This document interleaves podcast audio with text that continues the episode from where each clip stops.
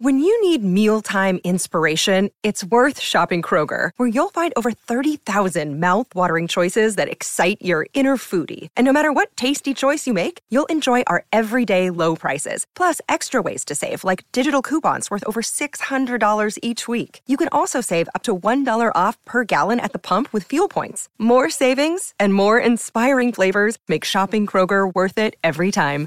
Kroger, fresh for everyone. Fuel restrictions apply.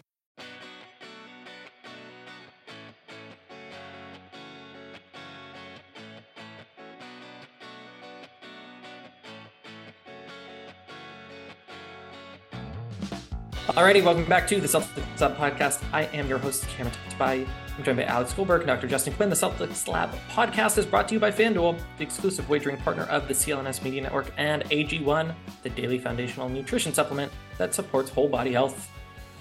It's nearly uh, time for Boston Celtics basketball. I was just informed Media Day is October 2nd, but from an inside scoop.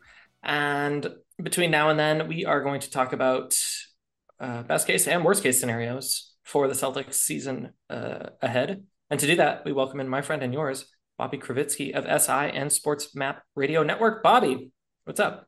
Guys, always a pleasure. Appreciate you having me on. Bobby's the best. Anytime. Uh, I'll just off the jump. Uh, when we cover games, if I'm like ever feeling nervous about asking a question, Bobby is the wind beneath my wings. He's so supportive. I'm I'm his corner man for that. Yeah, and they're good questions. He He's like toweling me them. off after I get. you got this, Rock. Yeah, we make a good team. All right, kiddos, this is the agenda for today. We're going to talk about maybe some dissatisfaction in Boston's backcourt. We're going to talk about uh, some new additions to the team as training camp looms. Bobby had a pretty nice scoop with one of the WNBA's finest, we'll talk about. And then in the lab portion of the programming, we're going to talk about our hopes and fears, our best case scenarios, our worst case scenarios for the Celtics uh, and the coaches and everything else. So let's get right into it. Alex, welcome back. Hello, nice to see Let, you all. Um, well, Alex, I'm happy you're back. I was going to start with sad news, which is we want to express our condolences to the Hunter family. Brandon Hunter, who played for the Celtics, uh, passed away at the age of 42, kind of uh, in an unforeseen circumstance. Um, so, first of all, thoughts to his family, but also, for goodness sake, hire human writers. And I won't expand on that. Anyone who knows, knows. In other news, uh, on the other side of the emotional coin, Marcus Smart got married, and to everyone who's anyone was there, it looked like a blast. Congrats to Marcus Smart, friend of the podcast, I'm sure. Um, whoa, Joe Mazzulla, you sure know how to smile like a human, huh? that was wacky. Okay, that's not really news. That's just fun. People Bobby, have seen the have seen the photos circulating social media. They know. Mm-hmm. Anyone who listens to this podcast, I'm sure, has seen that at this point. Bobby, perhaps they haven't seen that you talked to the Candace Parker uh, last week, I believe, and yep.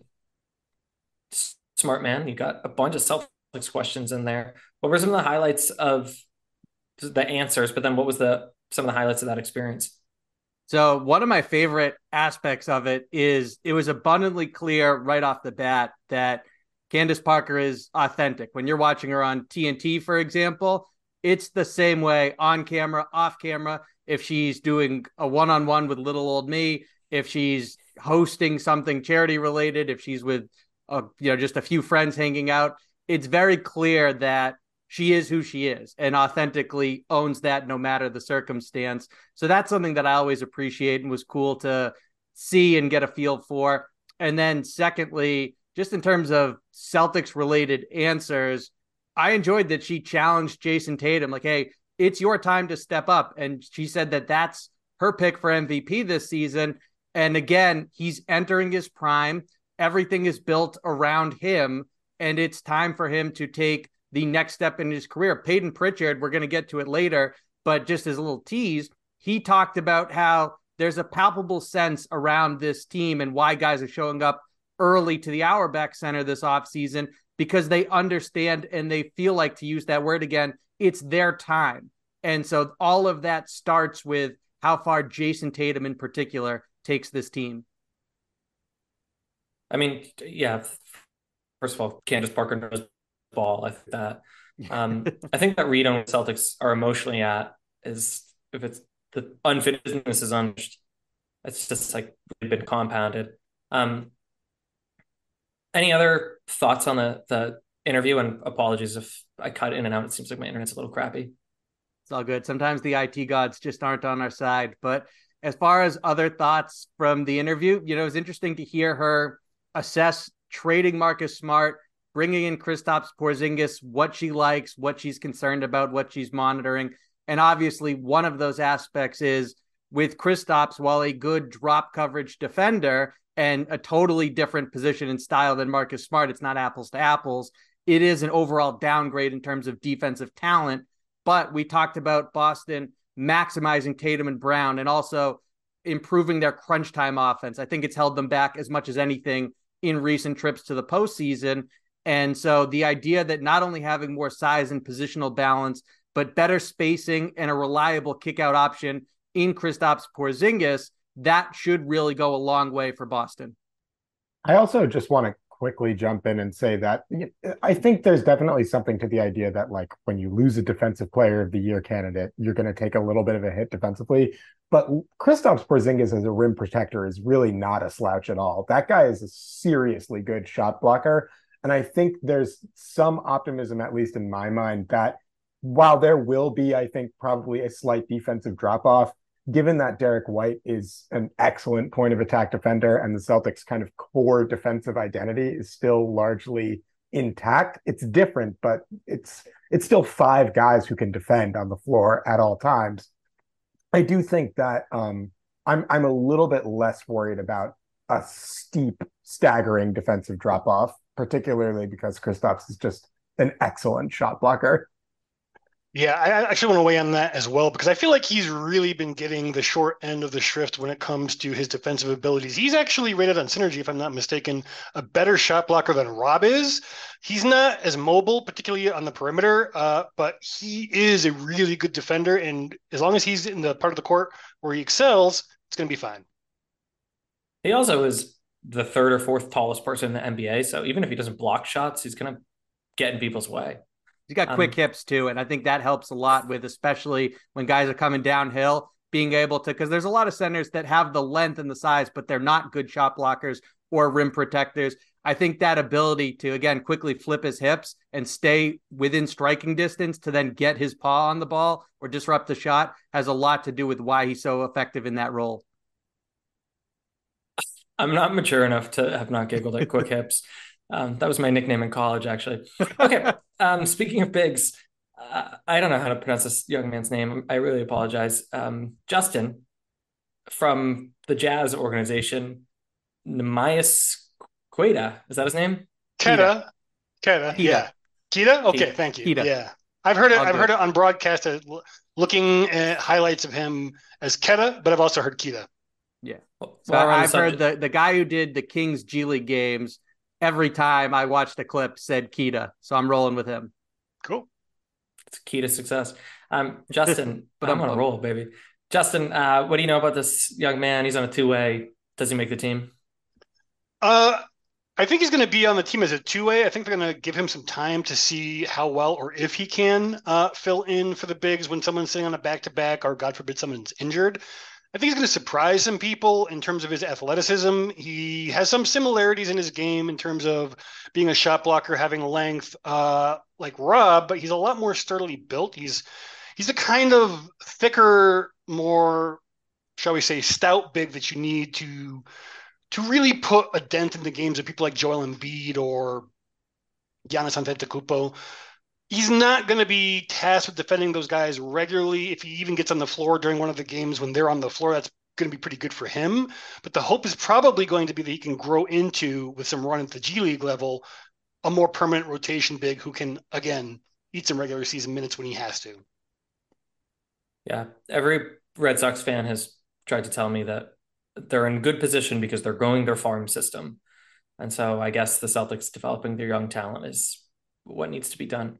Um, plus, the, he'll have six fouls to give. That's not nothing. All right. Other side of the court, or other part of the court, I suppose. Uh, it's so funny that his nickname is Fast PP. That's never not going to be funny. Speaking of immaturity, um, Payton Pritchard talked to Himmelsbach of the Globe, and as Bobby you alluded to, you know he's pumped up.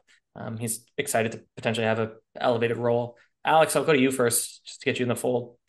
what do you envision uh, Pritchard's role actually being this season? So I think it will be largely determined by Payton Pritchard. Um, I think for starters, he's going to get more minutes in all likelihood than he did last year, at least at the very start of the season. Um, you know, I think Joe Mazzulla really likes shooting, uh, as we know, and he really likes floor spacing. Payton Pritchard can help with that. He is a good three point shooter. Um, particularly, I think lineups with him out there with like Sam Hauser and like kind of if you want to go with an all spacing lineup, I think there's an argument that Pritchard can see the floor. Um, but ultimately, Payton Pritchard's role is going to be determined by how capable is Payton Pritchard defensively. Um, if he continues to be a sieve, a guy who gets targeted every single time down the floor that he's on the floor, it's going to be really hard for him to get meaningful rotation minutes on this team, uh, particularly with their championship expectations. And I am a little dubious based on what I saw last year I think that there's definitely, you know, in the interview, he talks about how he needs to improve as a defender and how that's one of the things that he's focusing on, which I think makes sense. That should be one of his goals. But until he shows that he can consistently stay on the court without getting like bullied, I guess I would think of him as a guy who will see spot minutes in the regular season, but will probably be largely out of the rotation come playoff time. You can score early this NFL season with FanDuel, America's number one sportsbook, because right now new customers get $150 in bonus bets guaranteed when they place a $5 bet. That's $150 in bonus bets, win or lose. So if you've been thinking about joining FanDuel, there's no better time to get in on the action. The app is so easy to use, and there's a wide range of betting options from spreads and player props, over-unders, and more. Make sure you visit fanduel.com slash Boston and kick off the NFL season FanDuel, an official partner of the NFL. You must be 21 and older and present in Massachusetts. First online real money wager, only $10 first deposit is required. Bonuses are issued as non withdrawable bonus bets that expire seven days after receipt. Restrictions apply. See terms at sportsbook.fanduel.com. Hope is here, gambling helpline ma.org, or call 800 327 5050 for 24 7 support. Play it smart from the start. Go to gamesensema.com or call 1 800 GAM 1234. Alrighty, back to the action.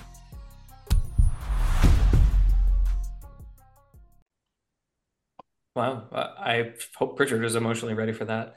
Um, Bobby, I'm gonna switch gears, talk about a different Globe interview, or rather, Globe reporter talking about a different uh, guard. Gary Washburn of the Boston Globe, but uh, by way of podcast, made mention that Brogdon is pissed with the team. I think he used the word pissed specifically that there hasn't been much communication and there's not that much clarity on uh, his injury status. So uh, you can weigh in on the Pritchard thing, but Bobby, where are you at with the Brogdon situation?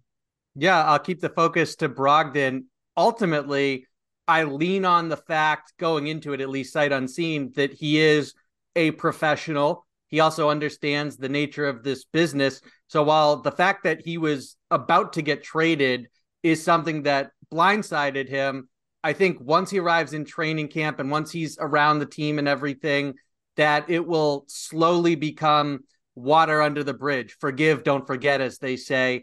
And what's going to be interesting to monitor here, Cam and company, is that last year he didn't start once. That was a part of their regimen. And, you know, it was a, a fortunate, an unfortunate and fluky injury that undid him in the playoffs. And even the way he exacerbated it, trying to box out Kevin Love in game one of the Eastern Conference Finals that's bad muzzle more than anything else. And so it'll be interesting to see, though, without Marcus Smart there, does Malcolm Brogdon step into the starting lineup at times this year when Derrick White is absent? And does that also count as sort of an olive branch to make things a little bit easier with that relationship between him and the organization? Or it boosts his trade value. Um, that too. It'll be interesting. I, I guess we have kind of referred to Jaylen as a forward because of all NBA voting, but there's a world where he's also a primary backcourt rotation player. And I don't know that the depth chart, as we traditionally understand that, really matters when push comes to shove. And certainly, like down the stretch, when it's, you know, seven or eight guys, doesn't really matter. But be curious to see where certain players land. Like if Tatum ends up playing the four and Brown ends up playing the two a lot, what does that look like? Um, Justin, uh, clean it up. Anything we missed from the Pritchard or the Brogdon stories, or your two cents in the matter? Uh, just regarding Brogdon, to keep it very, very brief, I'm not too worried about the situation for the reasons that have already been discussed, but also because of the fact that if you make yourself a malcontent on a team with title aspirations, you will find yourself on whatever team can give you a point guard that is not complaining very fast. I also think that Sam Cassell specifically is going to be a great person to have in Brogdon's ear. And I wrote about this in uh, uh, be on the lookout for a roundtable on Celtics Wire. Um, I think that the the new assistants will actually benefit people like Horford and Brogdon the most because I think that those two guys are now veterans, obviously, but not necessarily always the loudest voice in the room. And so it will kind of bridge the gap between coaching staff, veteran players, and then core younger players. Uh, speaking of Celtics Wire, Justin, I, I'm as much as we're happy for Bobby Manning talking to Mike Muscala, and we're happy Mike Muscala had a nice experience in Boston. Can you tell us about how you worked your magic on Celtics Wire? With regards to what? Uh, Muscala and a particular photo that you dug up. Oh, that was so bad. You're making me talk about that joke. Oh God, he yes. had a cup of coffee, and I found him drinking a cup of coffee, so I made that. photo Where was he? Was he at Nero, Tatte, Dunkin? Oh no, he was walking walking into practice, I believe. No, no, it looked more like uh, TD Garden. Gotcha. It's, it's the same coffee they serve us, Bobby. Um, one of the great things of working with Justin is there's a lot of Easter eggs and Celtics Wire content that for an audience of two, maybe three. Um, yeah. And that much. was certainly that was certainly one of them. I'm so um, sorry on behalf of us all. Whatever. It's it's still the dog days, of the off season. This is good, it's true. Uh, it's true. good content. Um, yeah, we we like Muscala. We were rooting for him. I think personally, didn't see the floor much. Maybe it wasn't the right fit after all. They make good coffee in DC. Good luck to them. Um, I guess this is let's be honest, not that surprising, but Winning Time, the HBO show, got axed. We were lucky to talk to Jeff Pearlman, who wrote the book that became the show. He was really great, really phenomenal episode. I'm, i think it's still evergreen. I'd check it out if you're curious about how that show came to be. Um, but HBO said, thanks, we'll see you later to that show. Bobby, did you ever watch Winning Time? I didn't. I did enjoy some of the social media clips, like the when the cameramen are on roller skates yeah. and they're filming it. That was cool to watch ultimately, I think this show reappears on Netflix or some other streaming service. They hinted that might be a possibility too. They were very non-committal when asked about that. Yeah, yeah that's it, how that's how I see it playing out. It just, I think the second season got a, they need to iron some things out, but the brand value is unbelievable. The acting's unbelievable. Um, I think it was the Watch, the Ringer podcast. They were saying HBO just like doesn't value it's premium assets right now in the same way. So Bobby, you might be right. Uh, maybe it's the show didn't have enough juice, or maybe it's just they couldn't promote it. Right. There's a writer's strike on, and it sucks that, that this was a casualty of it, but that's more important. Yeah, I hope they go back to the magic, no pun intended, that the first season had because the second season didn't have it. But well, the second season was a hell of an ending for a Laker centric. I was about to say, how ironic. Yeah, Red Auerbach won the day. Um, Okay, last bit of news uh, while we're gassing each other up. I hopped on NBA 2K and I simulated the Celtics season. I hope that you read about it if, uh, over on Celtics Wire, but just in case you don't, I'll tell you exactly what happened right now. Um, Boston was great, no surprises. Not a lot of hardware at the end of the season sim, and then literally the worst case scenario happened. Boston went down three nothing in the second round to the Heat because of an injury. I remember that. Uh, yes, sounds familiar. They someone turns back. an ankle, it ends poorly. yes, yeah. so then it went to seven games, and then Boston lost to Miami. Miami played the 64 win 76ers in the conference finals, while the Warriors and the uh, Ma- Mavericks, who employ one Kyrie Irving, faced off in the West. And ultimately, it was Heat over Warriors in the finals. So, Celtics fans, if you are wondering what a worst case scenario for 23 24 looks like, it's something like that. So if you want to emotionally prepare yourself for the worst to come, you can check out what I wrote on Celtics Wire, or you can hang tight because in the lab portion of the programming, we will be doing exactly that. And parenthetically, might I add, woof. Okay, we're going to play a game, Bobby, of SI. We are going to talk about uh, what might be glass half full, glass half empty approach to the Boston Celtics, our hopes and our fears, um, on individual level, and then maybe summatively we'll do collective. So what we're going to do is we're going to just like run through things. What is a best case scenario for these people? And obviously, a title is, you know, an acceptable answer. And what is a worst case scenario other than like the TD Garden blows up or something like a, a realistic one? Um, so what we'll do is we'll kind of hop around. We'll each take turns. Um, but if anyone takes severe umbrage with what someone else said, they can hop in, but only if it's severe. How's that? Did I miss anything, Justin? How how do we grade umbrage to arrive at a level? you just feel it. okay. You know umbrage when you feel it. Yeah. yes. Yeah. Right. That's like a certain type of adult content. You can't name it, but you know it when you feel it. God, this is a crazy episode. Okay, Bob, what is dead zone of the off season? Yeah, let's, let's go with that. Um, let's start with Wyc and the ownership group. Um, it's probably a pretty easy one to answer, but what is the highest ceiling for the season for the ownership group and the lowest floor? The highest ceiling is a championship while staying under that second apron. At least one of those seems like a foregone conclusion. I know they talk about their willingness to go over it. I don't see it happening in season.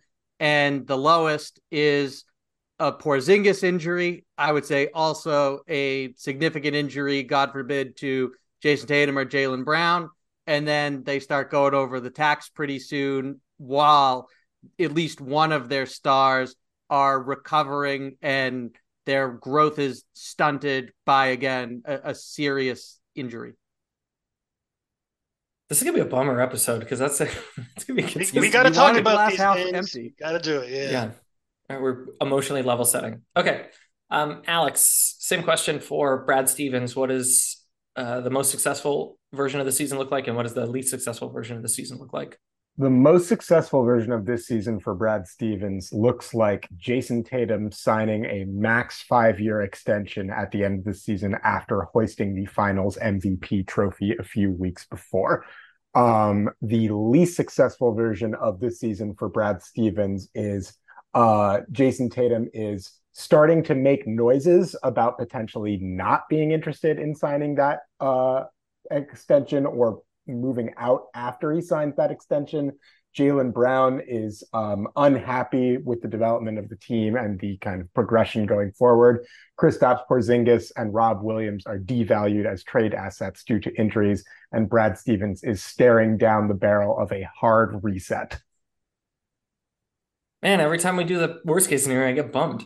Um, I'm gonna take a. I'm gonna cheat and just like hop in and add. I think the Porzingis thing is a defining enough move that somewhere in the best case scenario is Porzingis looks really good. Um, and I suppose the opposite might be true. Okay, Dr. Quinn, uh, talk to us about Joe Mazzulla. Best oh, case, boy. worst case. Well, the the best version is the fully realized version of Mazzulla Ball is properly executed by his team who listened to him on the way to a title or very nearly so. I think they can get away with a six game final series and not be looked at as a failure as much as it might rile some people to hear that. Uh, and the worst case scenario is everyone coming to visit Joe in the next off season as he settles into his new job as the head coach of the University of Rhode Island. I think that's not the worst case scenario. There are there are worse gigs. Um, okay, I have Charles Lee, and this is like galaxy brain. I think the best case scenario is he sets himself up to be a head coach somewhere else next season. Um, like with respect to team loyalty and whatnot, most coaches in the NBA would like to be head coaches. I would imagine. I've never met Charles Lee. I don't know that, but I hope. I mean, he he was on the verge. The Pistons were prepared to offer him the job, and they decided to make one last aggressive push at Monty Williams. And he was a finalist for the Raptors vacancy before yeah. it. He obviously didn't get it, and that's once he didn't get that is when he ended up in Boston. So he not only wants to be a head coach, he probably will be one next offseason. And it nearly happened this summer. Okay, we're going to pause the action to talk about our friends over at AG1, the daily foundational nutrition supplement designed to support whole body health. I gave AG1 a try this summer actually, and uh, I'm giving it more of a serious uh, go at exercising. And so I thought, you know, I better do the right things away from workouts. So in between, you know, games of basketball and going for runs, I got to take care of my body. And AG1 is a solution that supports my entire body every day. And I feel like I'm covering my nutritional bases. It's also not the point of the ad read and it's not in the copy, but it comes uh, with a nice water bottle that I use in between AG1 sessions. How's that? Um, I like it. It supports my gut. It supports my immune system. It leaves me feeling more energized. It's also easier than taking a bunch of vitamins and pills, which is not something that I am capable of keeping track of or really would want to. Also, it tastes good for whatever that's worth. Um, I think people assume health supplements are supposed to taste bad, but that the people at AG1 did not get the memo because it tastes pretty good. So over the summer, I didn't have that much routine, but now that I'm back, I'm taking it every morning. I feel good. I feel energized. I feel like I'm doing the right thing for me and taking care of my body. And if a comprehensive solution is what you need from your supplement routine, then try AG1 and get a free one year supply of vitamin D and five free AG1 travel packs with your first purchase. Go to drinkag1.com slash lab, L-A-B. That's drinkag1.com slash lab and check it out. Okay, back to the podcast. Yeah. Um, okay, so dig it. I love that. Good luck, Mr. Lee. Uh, worst case scenario is if things go south for Boston, and and it's not clear why, there's going to be some scapegoating, and if it's like it goes south in kind of a palatable way, I could see changing the coaching staff being something that they do just to say like, look, we're being proactive to solve the problem. Um, so even if he doesn't have a new job lined up, like perhaps uh, they could make a move there. I hope they prioritize stability, but it's a fickle industry. Okay, we're onto the players, and we went alphabetically. So uh, you get what you get, and you don't get upset. Bobby, best case scenario for Delano Banton. Worst case scenario for Delano Banton. Best case scenario is that he proves to be someone who can contribute as a point guard as well as a wing and be a player who makes an impact positively at both ends of the floor. The worst case for him is that we don't hear his name and he has a less memorable Celtics career than Jerome Moiso. UCLA's finest. I think uh, there's a chance he might not even make the team, given he's got a low guarantee and there might be sexier stuff out there. Hmm.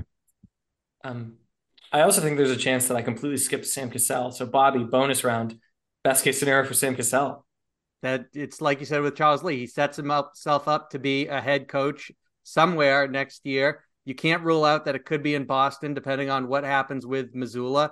And the worst case, I would say, is that the staff doesn't get along. Maybe there's a lack of trust between the group or some members of it, or and you know also that they don't agree philosophically, and that impacts those relationships and the clarity of the messages being communicated to the players.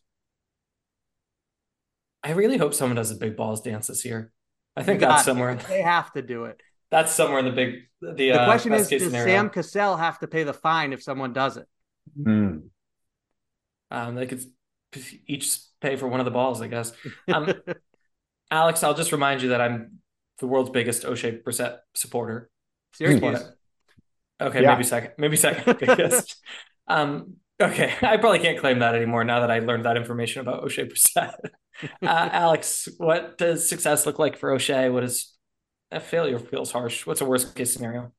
The successful story of Oshae Brissett this season is that he turns into this year's Bruce Brown and has a impactful playoff run where he plays meaningful minutes down the stretch, uh, really asserts himself as a high level defensive role player and gets paid in the offseason by probably not the Celtics, but somebody who's willing to give him a big contract to be a key cog in their team after a successful finals run as a key role player. Um, the worst case scenario for Oshae Brissett is probably not all that far. I mean, so first off, with the players, let's maybe just like rule out, except in some obvious cases like a severe injury, just because yeah. that's kind of boring. Um, caveats are known. Right, exactly. But the worst case scenario for a healthy Oshae Brissett is that he never really quite get back quite gets back to his shooting form that he displayed mm-hmm. early in his career, continues to be a sub-average shooter from the perimeter and kind of starts to shift into becoming an NBA journeyman, just like bouncing around various teams on kind of small-ish contracts uh, as the Celtics move on from him after an unsuccessful playoff run. Yeah, I, I guess also like being traded to, I don't know, pick your least favorite team, like the Magic or the Rockets The is also a worst case scenario. The Magic are going to be good this year. yeah, but then you have to work for the DeVos family, yeah, fair enough. Ooh, which yeah. is a worst case scenario. Um, Emily and I were in a at a wedding a few weeks ago in Rhode Island, and she was like, "Everyone keeps making organized crime jokes about Rhode Island. Is this a, is this a thing?" And I was like, "Yes, this is a thing." yes, um, it is. But I also think that the Syracuse Mafia uh, has its grips on the NBA in a way that I'm still piecing together. Anyways, It, it all Just- starts with the media. I've learned as such. Very few uh, Pitt Tufts alum in the Celtics media room, but um, a lot of Syracuse people. Anyways, Justin, Brogdon, good luck. Well, first I have to point out the incredible new college contingent contingent of Boston Celtics media, which is just me and Hunter Felt uh, Hmm. over at Fortune Forbes, excuse me. Uh, but as far as Brogdon goes, I don't really have too much to add in terms of worst case scenario because we already kind of talked about it and we kind of already also again rehashed another element of where he would end up uh, if he does not want to be with the Celtics and makes it known that he does not want to be with the Celtics. That'd be the worst case scenario.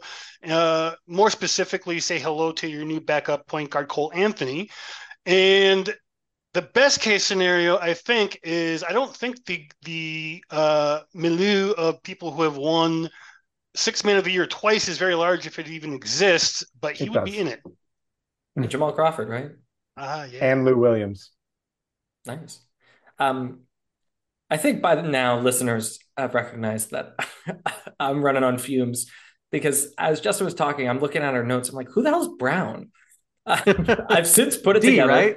Yeah, D Brown. Um, I've since put it together. I'm back. I had to screw back back on. Okay. The worst case scenario for Jaylen Brown is a repeat of last postseason. I'm of the mind that the dribbling with the left and the turnovers is easy to hark on, but it's not enough data to say that it's a statistically significant trend. It's really loud. It's really obvious. It did happen, but it's not who Jaylen is, I don't think. However, we went through another postseason where once again he had those problems. I I think that that argument that I just laid out kind of runs out of gas. The best case scenario is you know he makes All NBA, he makes All Star. He I suppose best case scenario is Finals MVP um, or co-Finals MVP. Uh, yeah, that's I mean that's implied. That could definitely happen. So uh, I don't think Jaylen Brown's going anywhere anytime soon. I don't. I mean legally he can't, but I don't think that even the groundwork would be laid this season in a worst case scenario. But uh, he could certainly, you know, make the people on the radio mad. Bobby, you're on the radio. What do you think of JD Davison? I mean, he no one moves the needle in talk radio like Yeah. JD Davison. I mean, I, I really like him. I, I spoke with him at the end of the season, and he talked about learning from Marcus Smart and stepping out of his comfort zone. That he's more of a quiet, lead by example person, but especially the higher up you go at that floor general position, you have to be more communicative. And so he's really worked on that aspect along with his shot. I thought that it was a mixed bag for him at Summer League. And he's someone who, how long are you going to be on these two way contracts playing almost exclusively in the G League? So this is a crucial season for his development and earning an opportunity on an NBA roster full time. Before we recorded, Alex was like, I can't wait to talk about Taylor Funk. I have so many takes on this kid Funk. Like, please let me be the guy who talks about Funk. So Alex, Definitely. at yeah. long last, Yeah. what's good with Taylor Funk? Um, the best case scenario for Taylor Funk is I know who Taylor Funk is by the end of the season for good reasons because he cracks in the rotation and becomes a beloved weird role player in the tradition of like a Jonas Jerebko or something like that, where he has to inexplicably inexplicably be thrust into a role that is way bigger than he should be and uh, performs reasonably well and maybe you know gets in a fight that wins over the Boston fans or something like that. Um, the worst case scenario for Taylor Funk is that I never speak about Taylor Funk again after this podcast because he's cut before he even gets a chance to make the roster. It's a really good chance that that happens too. In fact, I think the only realistic path for him, uh, the best case scenario for him is that Neemias Queta makes the roster because I think he's going to need to join as a two way player if he has any chance at all joining the team. or you know, get a coat and enjoy Maine. Um, Dr. Quinn, Big Smooth, Sam Hauser. Hauser, I think uh, the best case for him is that he becomes trusted enough and a good enough defender where he actually can stay on the floor in the postseason. He's going to get some some run in the regular season, but we don't really care that much about that. It's whether he can actually be a rotation player in the playoffs. And I do think it's possible, but it's going to require him being trusted by Joe Mazzulla, which has not exactly gone great so far. Uh, the worst case scenario for him is that he just falls out of the rotation entirely uh, and maybe ends up as trade fodder uh, going to some other team that tries to rekindle the magic he had in his uh, first season playing for the Celtics. I I'm Sam Hauser's starter curious. Maybe not in the postseason, but there are some fun geography to play with there. Okay, uh, I have Mr. Horford. I mean, the best case scenario is he continues to be one of the top three three point shooters. Um, and that persists in the postseason, uh, which would be different than last year. I think the worst case scenario, like if we're being sincere, is that he gets traded to the Sixers and has to play for the Sixers. Just like based on what we know, that would be the worst case scenario for Al Horford. Um, and that's because of the Sixers and not because of Al Horford. Oh, Bobby, you get to talk about Luke. I'm so jealous. Um, Bobby, Luke Kornet, the tallest. Yeah. Oh man, hilarious. Um, the tallest American-born NBA player, to my knowledge, still is Luke Kornet. What is uh, his ceiling? What is his floor? The best case for him is that, uh, in particular, on nights where one of the three bigs ahead of him on the depth chart are not playing, that he capitalizes and earns minutes even when all three are in the lineup, and that he proves that he can be someone. Perhaps even he contributes beyond just spot minutes in the regular season and one half of a back to back, for example. And the worst case is that he's not up for that role. That last year was better than this coming campaign for Kornet. And so we'll have to see where it is. I do think there's so much talk about even after signing Queta to a two way deal because of the nature of that contract. Hey, do they need to get another center? I think that he is well suited for the role that he's in. But the question is, can he go out and prove it? after I would say being solid in that job last season. Yeah. Beautiful. Um, you know how sometimes they make people read the names of towns in Massachusetts and it's it's like a viral video.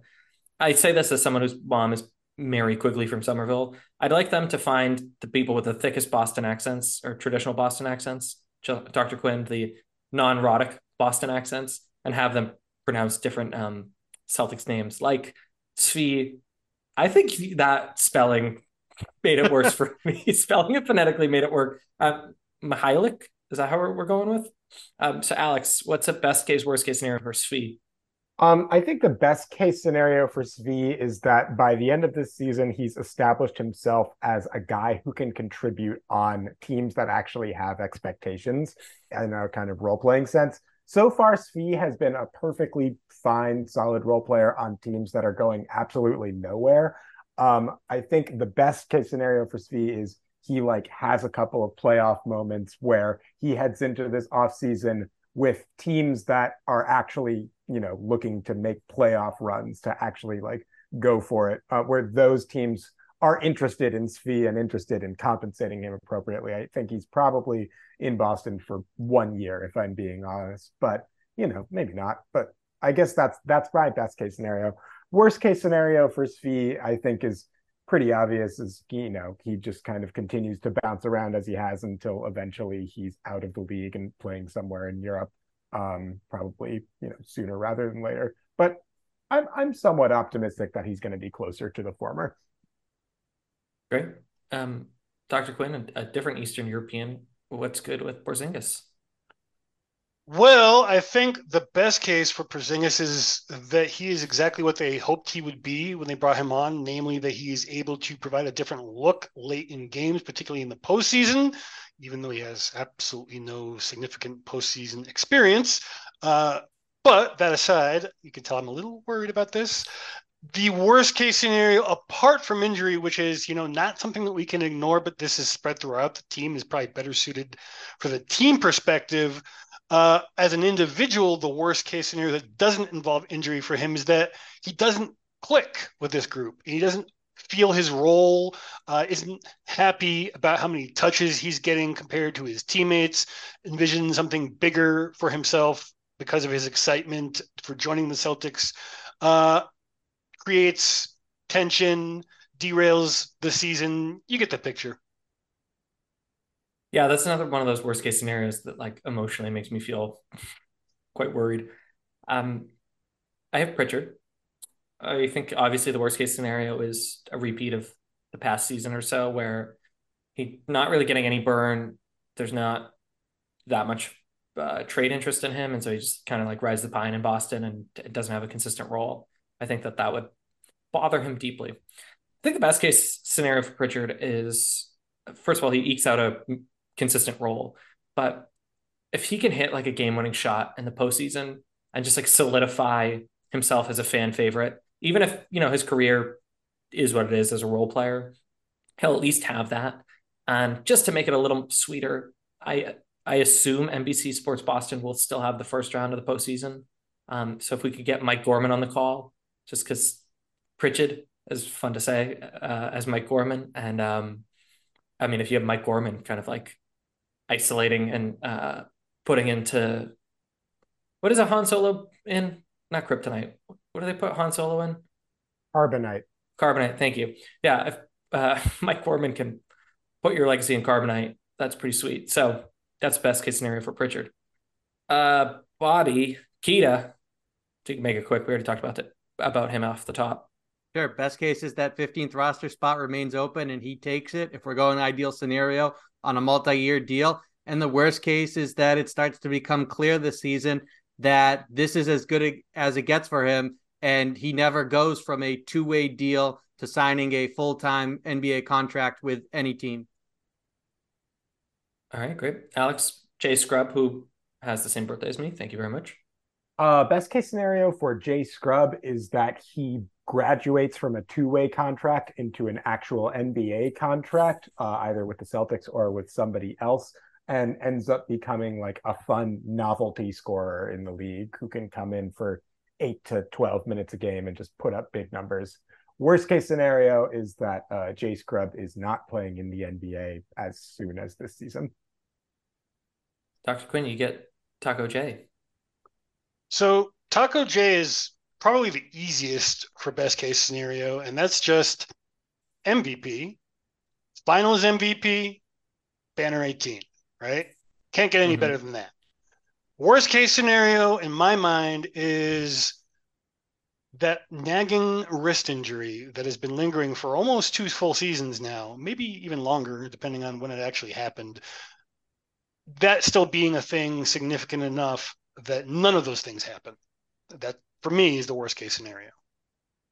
I'll push back and say like Tatum is getting so strong. I mean, he's in the gym every day. I feel like if he was in pain, he oh, wouldn't be course. able to maintain this. But I, I agree that uh, he seems to be preoccupied with that same hand. I'm going to just jump in really quickly, sorry, and say if we're going to try and avoid, for the most part, the injury designation, except for with some obvious cases, which we'll talk about in a minute. Um, I think one worst case scenario for Jayson Tatum that I could see is him basically modifying his game in a way that leads to stunting his growth rather than actually encouraging it, becoming a little bit too ISO heavy, becoming, you know, kind of leaning into some of the tendencies that uh, can at times hinder him and basically turn him uh, from, you know, somebody who could be a true great player into somebody who could be like a, a good all star that never really quite makes that leap. Yeah, I think that's a great point, Alex. Last year, the coaching staff, for example, really tried to encourage him to take more pull up threes. And at least last season, he was not good at it. And it took away from how he shines brightest. So it'll be interesting to see what develops on that front this season as just an example of the overall point you're making. Hmm. Yeah, and he, I mean, because he's 25 or 26, it's like this inflection point. Is he going to be Carmelo Anthony, or is he going to be a more dynamic player? He's not going to be LeBron, but like closer in the model of LeBron. I think he, I think that's spot on, Alex. But none of that happens if his you know wrist is cooked. Okay, I've got um the kid Jordan Walsh. Best case scenario, he cracks into a championship uh, team rotation and he learns and he has his moments. I mean, he's like 19. Let's not expect the world out of him. Um, probably the worst case scenario is, uh, I guess I, I'll give two. One is because of complicated reasons, he's thrown into the deep end and really flounders, and it doesn't look good. Or he just like really never sees the floor, which happens to rookies. So that's not really that dynamic of a worst case scenario. Okay, Bobby, you're the guest. So I'm going to give you the last two, um, but I think some of us will have things to say about these. Um, but let's start with Derrick White, Bobby. What's the best case scenario and the worst case scenario for Derrick White? Best case is he makes another all defensive team, ideally first, if this is how we're looking at it, glass half full, and that he holds down and steps into that point guard position, being able to, and in this system in particular, I think he will, where it's more than anything, bring it up, be able to handle the press, but that's also why press breakers exist, and then get the ball so many other players. It's not just get it to Tatum or Brown, even. They have bigs that could be offensive hubs, for example. So it's more than anything, just get the offense initiated, which is why I think he can be this type of a point guard. And then when you're talking concerns, there were whispers last year as he was an Iron Man about he's not really someone who's proven his durability. And especially the more that goes on to his plate, the louder the concerns got in certain corners about Derrick White's ability to stay healthy. And so we'll have to see this season without Marcus Smart there as the full time starting point guard. Is he able to stay available, even if it's not 82 games? Can he at least be healthy through the duration of a postseason run? Yeah, I want to ch- chime in there. I think if last season was the best version of Derrick White and we get 90% of that next season, that's a good outcome. But I think the commentary will be like, oh, Derrick White is you know coming up cold or he, he's regressing or whatever. And I think it's possible that was maybe his, what his best season as a pro could look like, and that's okay. Um, so that's neither a best or worst case scenario. In fact, that's perhaps maybe my most likely scenario, but I think it will be treated like a worst case scenario when, as Bobby, you identified, could get worse. I worse. like the way that you frame that though, because he's scaling up his usage significantly in the absence of smart, and that could go one of two ways. He could be a most improved player, for example, if it goes well the way that you're talking, or it could go disastrously for a lot of different reasons. And health, uh, which has not been an issue. I mean, he's also not played as much. You know, we're talking like four, five, six minutes a game.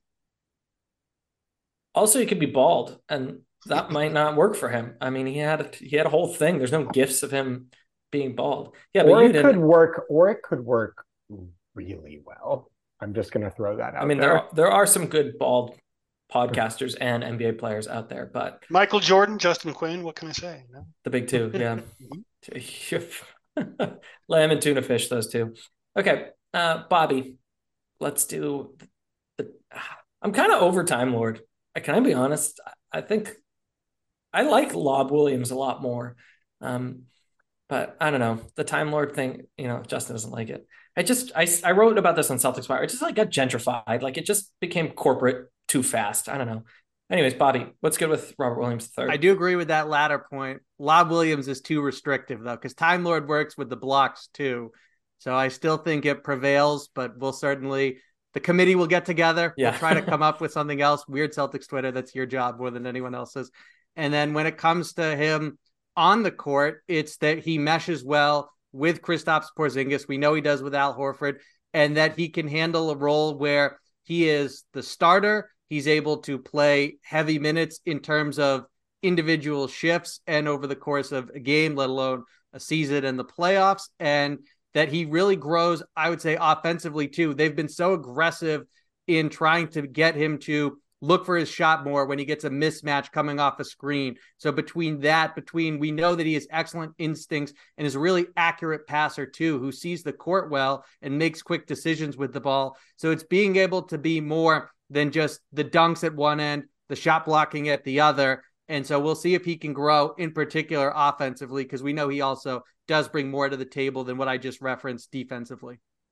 I actually might jump in and say I'm I'm kind of not sure that I agree only in the following sense which is I actually saw a pretty illuminating quote from Warriors center Kevon Looney the other day um, in which he described his journey as an NBA role player and how one of the things that's made him really successful is getting really good at like two things, and that's rebounding and positional defense.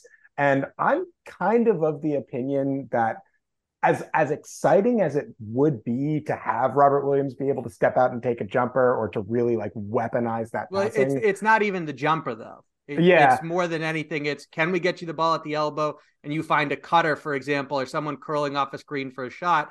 And again, if you get a guard on you as you roll to the rim, be able to finish that. That's fair. I completely agree that those things could be very useful for sure to like turning him into a playmaking hub. But I almost wonder if Rob Williams' destiny might be, given what he is and what he has been up to this point, if like I kind of wonder if the most useful Rob Williams is a guy who just gets even better at the stuff that he's already good at to the point where he becomes like a role player who is like truly one of the best dunkers and shot blockers in the league. You know, I don't know if that's possible because we've seen how he has played for the last two seasons, and this might just be the route we get now. And if that's the case, particularly if it degrades even further, if we want to see him be able to contribute to a team, even on the salary that he's making now, in a way that's positive, I think he does need to add to his game. He doesn't need to become a knockdown shooter, hitting corner threes and all that stuff, but he needs to be able to hit from 12 feet away from the basket fairly consistently and or pass the ball as well as he can consistently. Uh, I, I, I see where you're coming from, and I don't disagree, but I'm a little less confident that we will see that version of Rob in the future. possible. I mean, I would, I guess I I'll bridge the gap. I think there's a world where Rob finds a new role, which amplifies what he already does well. I, I'll just keep beating this drum. I think that a Rob Williams pick and roll with Brogdon or someone else could be a really powerful second unit tool. Um, who knows? I don't even know if Mazzulla knows who's going to start at this point. But if you know you are resting one of the Jays or both of the Jays, Rob is a unique talent. The pick and roll is so reliable if you know how to run it, and that way he doesn't need to be a shooter, um, but he could still impact offense in a way that's like a little more organized. You know, Um, that's one that's one of those things, Cam. Sorry to jump in, but with Pritchard and Brogdon in that dynamic, because Brogdon last year, I know that frustrated a lot of people, including a good friend of this program, Jack Simone, and you, Cam. Yeah, That he, he just didn't seem to look for Rob Williams on those pick and roll lobs that were there at times. And again, didn't even have his eyes towards it. So Brogdon, way more of a scorer than a facilitator. And that's an opportunity for Pritchard when he talked about being able to contribute beyond his shooting. If he can be that facilitator off the bench to any extent, it's a huge boost for him and will lead to more minutes, especially if Brogdon doesn't contribute more in that capacity. I feel like this exercise has made me feel more conflicted. Uh, I, th- I think I have mo- less clarity about what's about to happen with the Celtics now that we have parsed things out. Um, so on that happy note, we've been talking to Bobby Krivitsky. He's from SI. He's from Sports Map Radio Network.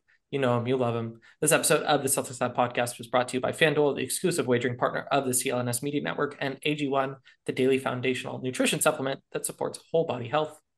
As we just broke the news here, training camp is October the 2nd. So between now and then, Media some more media day. Oh, and then oh, please just start the season. Goodness gracious. and cereal. All right. By the way, uh, that can't, can't come fast enough. I assume we're all on the same page that if Yeah. any one of us had the power to start this tomorrow, that we would do so. Oh yes. I like the preseason. It's cute.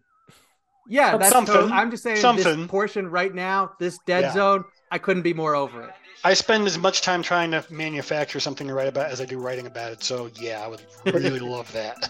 It's gotten bad enough that I'm like, all right, I'm waiting for the Dame to Miami new mm-hmm. notification to drop just to get it over with so that we have something to talk about. Yeah, there's a right, uh, Harden update today. It's just a- anything we can get at this point. Yeah. We're the real victims here.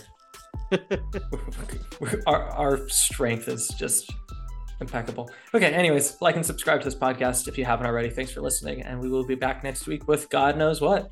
Adios.